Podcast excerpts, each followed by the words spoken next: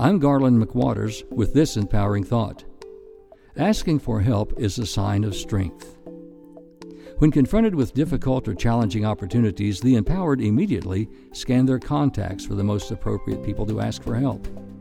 When you ask for help, you're inviting others to get involved with your situation. And when others help, they partner in your success. They want you to be successful because it makes them successful. When others help you, you learn from their knowledge, their skill, and their experience. And when others help, they introduce you to their networks of associates and resources. When others help, you build bonds of trust and friendship.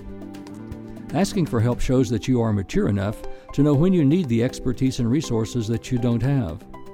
Asking for help shows you are more interested in results than just soothing your ego. And asking for help engages the creative energy of others to solve problems and to create community. The more you ask for help, the more opportunities you have to grow.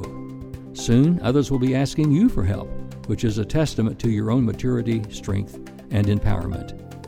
I encourage you to live each and every day empowered.